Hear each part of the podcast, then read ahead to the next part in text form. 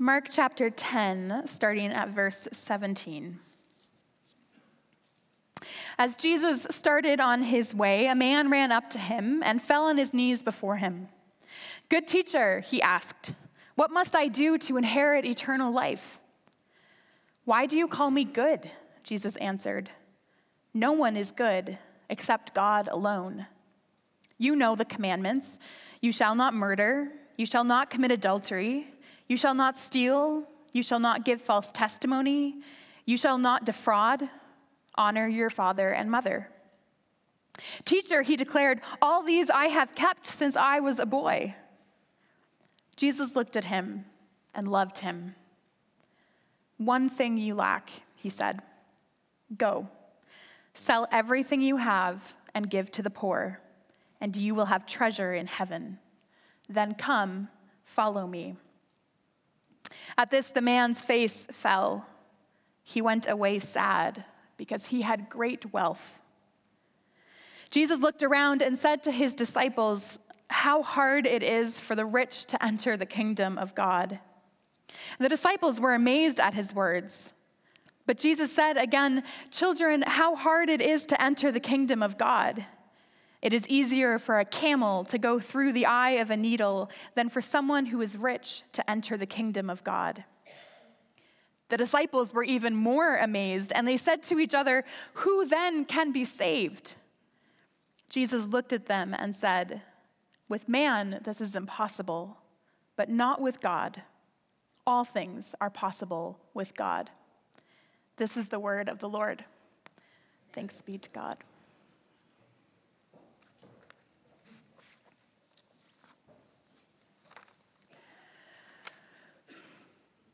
When we last saw Jesus and his disciples, they were in a house in Capernaum, which is on the north shore of the Sea of Galilee.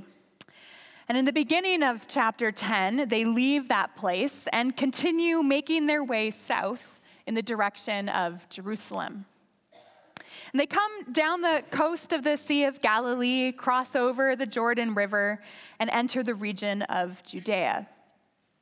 And all during this journey, Crowds of people flock to Jesus, leaving their homes and their villages whenever they catch wind that Jesus, the teacher, the healer, the one that everyone has been whispering about, is close by.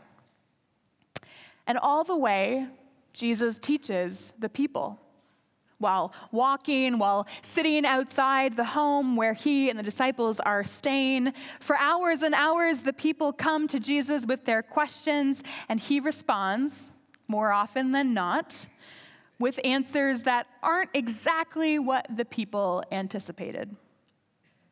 Case in point, the young man in our story or at least he's a young man in Matthew's telling of this event.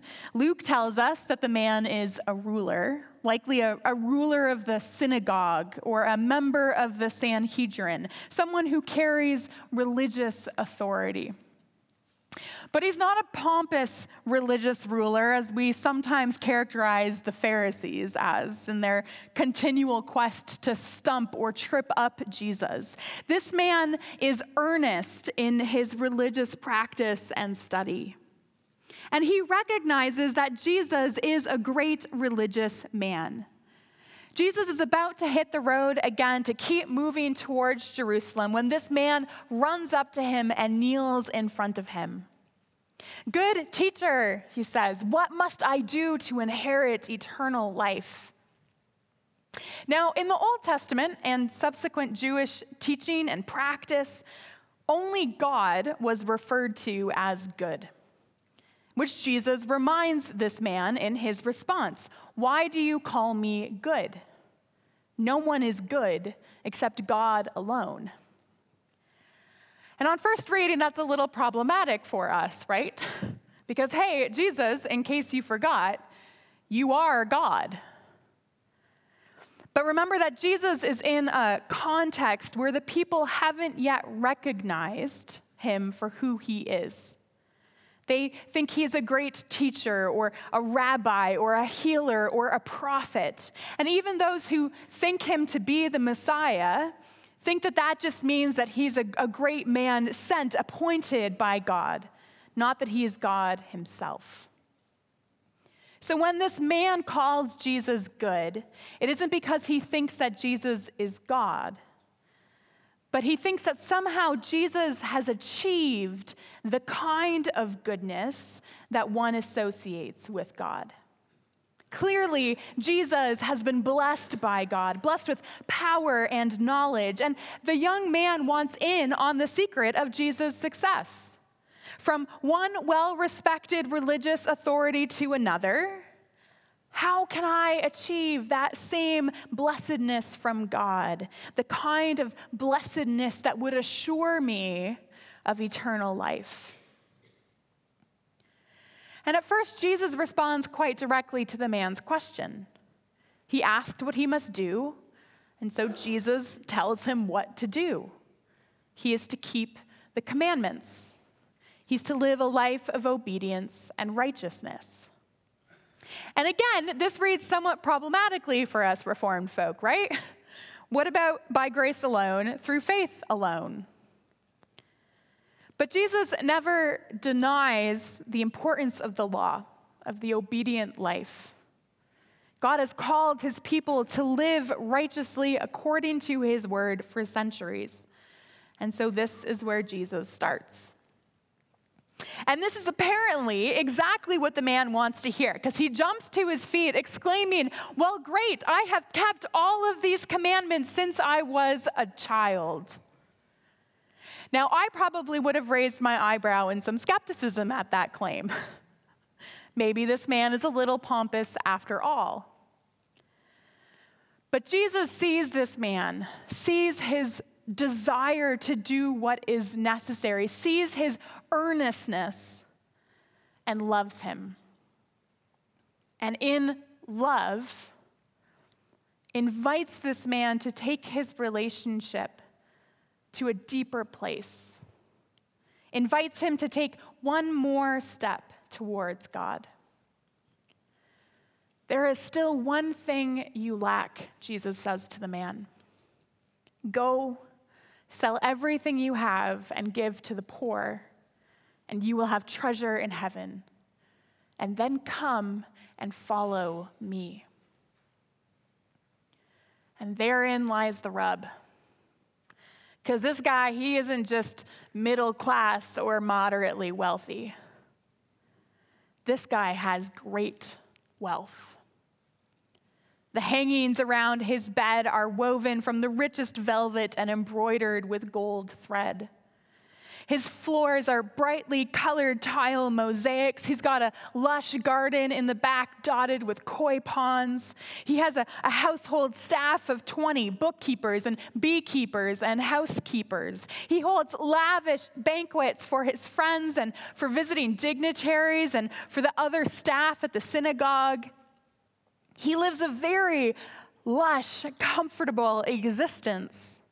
An existence that, according to Jewish tradition, is further evidence that he is a man blessed by God, a holy man rewarded for his holiness.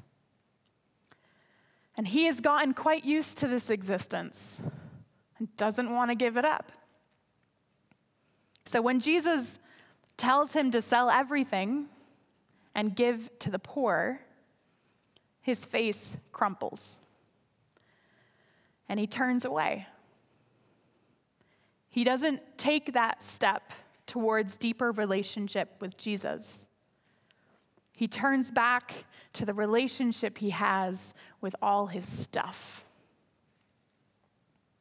Jesus, ever the teacher, turns to his disciples and says, How hard it is for the rich to enter the kingdom of God. It is indeed easier for a camel to fit through the eye of a needle than for someone who is rich to enter the kingdom.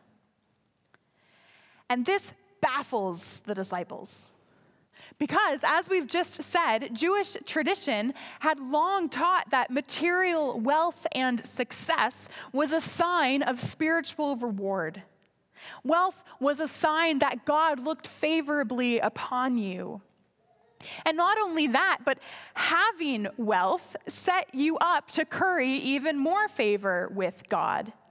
If you were rich, you could donate to charity. You could give to the poor. You could set up an endowment fund for the local synagogue. You could accomplish all sorts of good works that would further establish your reputation with your neighbor and with God. So the idea that the rich would not would have a hard time entering the kingdom of God is inconceivable. Because if the rich can't enter the kingdom of God, who can? And of course, this is exactly Jesus' point that we cannot save ourselves. If it were only up to us, entering the kingdom would be impossible. It doesn't matter if we try our hardest at keeping all of the commandments. It doesn't matter if we have more gold in our bank account than the King of France. We cannot achieve entrance based on merit points or dollar signs. We can only enter the kingdom of God because of the grace of God. So, all that matters is our total dependence on God. And this is what the rich young man lacks. He has so much wealth, status, authority, and a clean bill of religious health. But all of that has led him to a place of self security. And it's hard in this place to totally surrender your life, every inch of your life to God, to sacrifice everything out of love for Jesus, to follow Jesus, no matter where that journey leads. In verse 20, the man tells Jesus that he has kept all of the commandments since he was a boy. Last week, we noted that children in the ancient Near East had no rights, no status, had very little agency. Parents were fully responsible for the actions of their kids. But at the age of 12 or 13, a child became responsible for his or her actions, for knowing the law and for keeping the law. And so the man tells Jesus that he has done that successfully. I have left infancy behind, he says. I have grown up. I have become a man. See what I have accomplished and achieved. If only this rich young man had been on the scene just a little earlier. Because just before this encounter, we see people bringing their children to Jesus to receive a blessing. The disciples, in line with the children should not be seen or heard modus operandi, they try to shoo them away. But Jesus reaches out and pulls the children into his arms and says, Let the little children come to me. Do not hinder them, for the kingdom of God belongs to such as these. Truly, I tell you, Anyone who will not receive the kingdom of God like a little child will never enter it. Our rich young man is so desperate to show that he has left childhood behind, but Jesus says a child is exactly who you should be. Because children don't have their own supports their own accomplishments, their own resources to fall back on. They aren't in control of their life.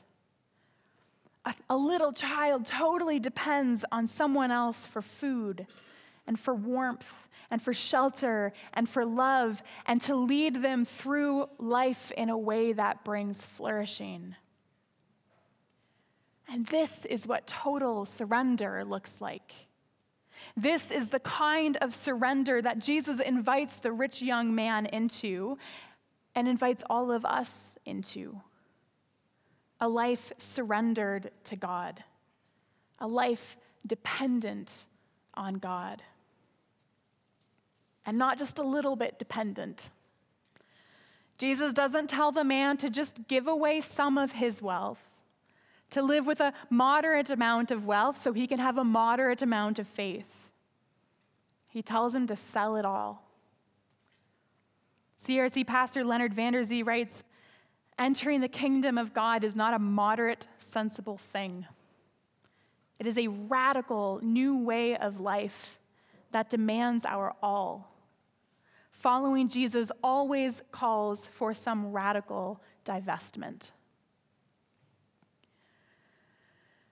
Which, if you are like me, is a rather daunting prospect. Surrendering everything, giving up everything, holding everything we have in life loosely. I am not good at that. I'm pretty bad at it, actually. I think most of us rely on a whole lot in life. We hold a lot of things pretty tightly to give us a sense of security, to feed our vanities, to shape our sense of worth to reassure us that we are, in fact, successful successful in work, successful in family life, successful in faith. When confronted by the call to submit ourselves totally to Jesus, all too often we turn away and walk back towards the other stuff in our life that holds our love and claims our allegiance. So, when faced with this radical invitation, we too wonder with the disciples who can be saved? Confronted by Jesus' description of the righteous life, a life of obedience and surrender, how obvious is our own disobedience? which is kind of the point. The Heidelberg Catechism question answer 3 asks How do you come to know your misery? The law of God tells me. John Calvin expands this in his writings on God's law. He says that the law functions in three ways. And the first way is that it reflects to us both the perfect righteousness of God and our own sinfulness and shortcomings. The law makes us aware of what we should do and thus aware of what we do not do. And so, says Augustine, the law bids us, as we try to fulfill its requirements and become wearied in our weakness under it to know how to ask the help of grace. Because the answer to the question, who then can be saved, is the one whom God saves. With man, this is impossible, Jesus says, but not with God. All things are possible with God. The good news of the kingdom of God, says Van der Vander Zee, is that the very God who demands our all is the God whose love waits patiently while we struggle to get the point. God calls us to be all in with his kingdom because he is all in with us. God does not turn away from us even when we turn away from Him. He is there waiting for us with open arms, with a grace that says, You have a place here, a place you could never earn, but which I give you nonetheless. Surrender your life to me, not to prove your piety, but because you already belong to me, body and soul in life and in death. And this, says question and answer one, is the answer to the young man's question. This is how we come to know eternal life. Because we belong to Him, Christ, by his Holy Spirit, assures us of eternal life and makes us wholeheartedly willing and ready from now on to live for him. So, dear friends of Jesus Christ, do you trust that you belong to Jesus? Do you believe that God's grace is sufficient for you?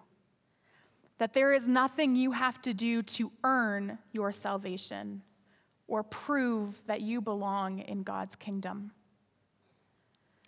Does the knowledge of your sin lead you not to a place of despair, but a place of wholehearted surrender to the loving arms of Jesus? And as we seek to live in grateful surrender, what do we need to step away from in order to step towards Jesus? What do we cling to too tightly? Is it our wealth? Or our reputation? Or our relationships? Our coping mechanisms? Our pride? What do we need to let go of so we can fully receive the love of Jesus? Because his love is all that we need. It is total, it is all encompassing, it is never ending, and it is freely given. So, as we close, I invite you to stand if you are able and to profess with me that which we have already sung today. These words of calling, these words of comfort from the Heidelberg Catechism, question and answer one. I'll read the question if you would respond with the answer. People of God, what is your only comfort in life and in death? That I am not my own, but belong, body and soul, in life and in death to my faithful Savior, Jesus Christ. He has fully paid for all my sins with his precious blood and has set me free from the tyranny of the devil. He also watches over me in such a way that not a hair can fall from my head without the will of my Father in heaven. In fact, all things must work together for my salvation. Because I belong to him, Christ, by his Holy Spirit, assures me of eternal life and makes me wholeheartedly willing and ready from now on to live for him. Amen.